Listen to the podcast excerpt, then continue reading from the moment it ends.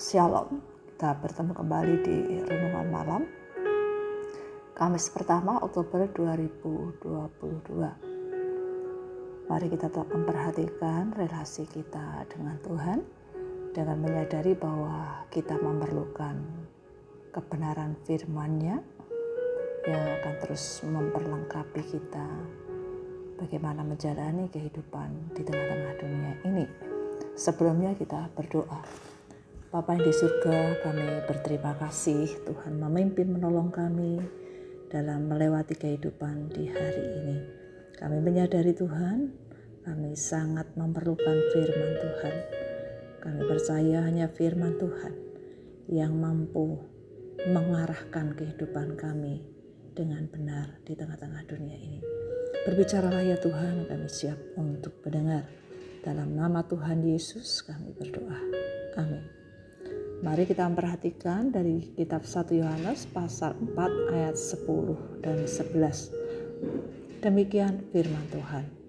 Inilah kasih itu, bukan kita yang telah mengasihi Allah, tetapi Allah yang telah mengasihi kita dan yang telah mengutus anaknya sebagai pendamaian bagi dosa-dosa kita. Saudara-saudaraku yang kekasih, jikalau Allah sedemikian mengasihi kita, maka haruslah kita juga saling mengasihi. Dalam bagian ini dengan jelas kita diingatkan bahwa bukan karena manusia mengasihi Allah, kemudian Allah mengasihi manusia. Tetapi Allah yang memulai, Allah yang berinisiatif lebih dahulu mengasihi manusia. Maka manusia dapat mengasihi sesamanya.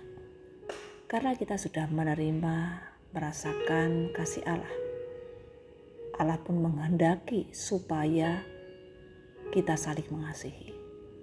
Objek kasih Allah sangat jelas, yaitu orang-orang berdosa.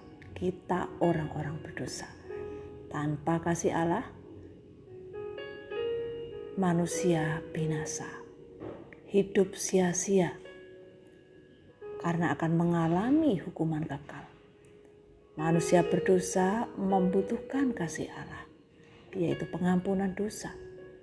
Melalui Kristus kita menerima pengampunan dosa.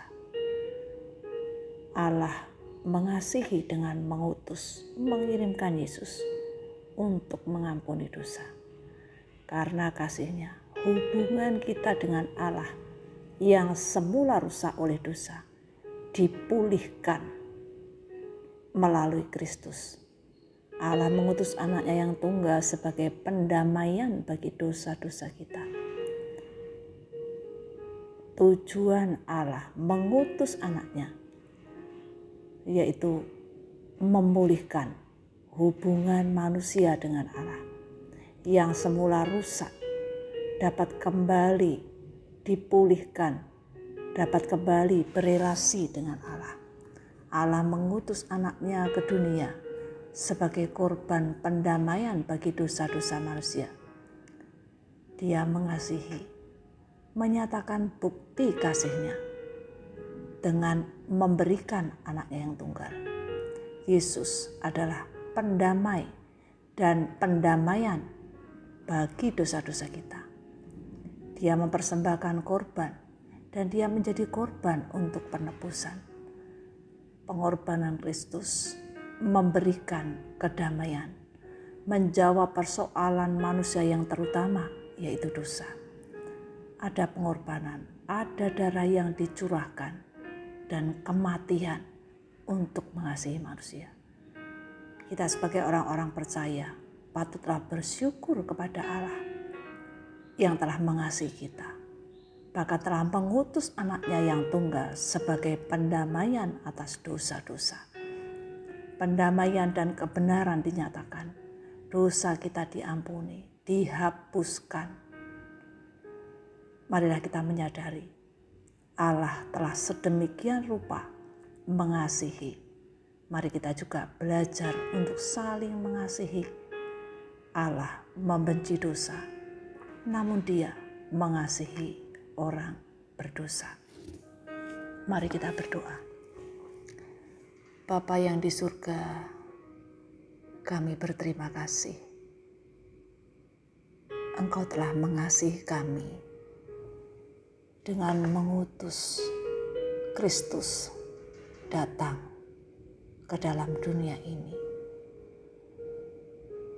sebagai pendamaian bagi dosa-dosa kami. Kami yang telah merasakan kasih-Mu, mampukan kami ya Tuhan untuk mengasihi sesama. Mampukan kami terus menyadari pengorbanan-Mu yang mulia, darah-Mu yang sudah dicurahkan di atas salib. Sudah jelas itu wujud kasih-Mu kepada kami ya Tuhan.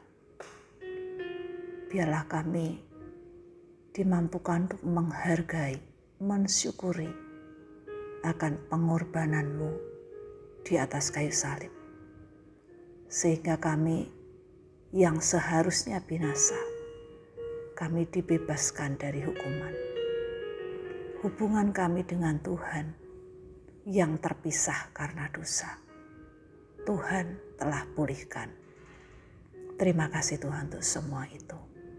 Tolong dalam perjalanan kehidupan kami selanjutnya, biarlah kami kedapatan menjadi anak-anak Tuhan yang setia kepada Tuhan dengan menyadari bahwa Engkau telah mengasihi kami. Dalam nama Tuhan Yesus kami berdoa. Amin. Bapak Ibu sekalian, selamat malam, selamat beristirahat. Tuhan Yesus memberkati. Amin.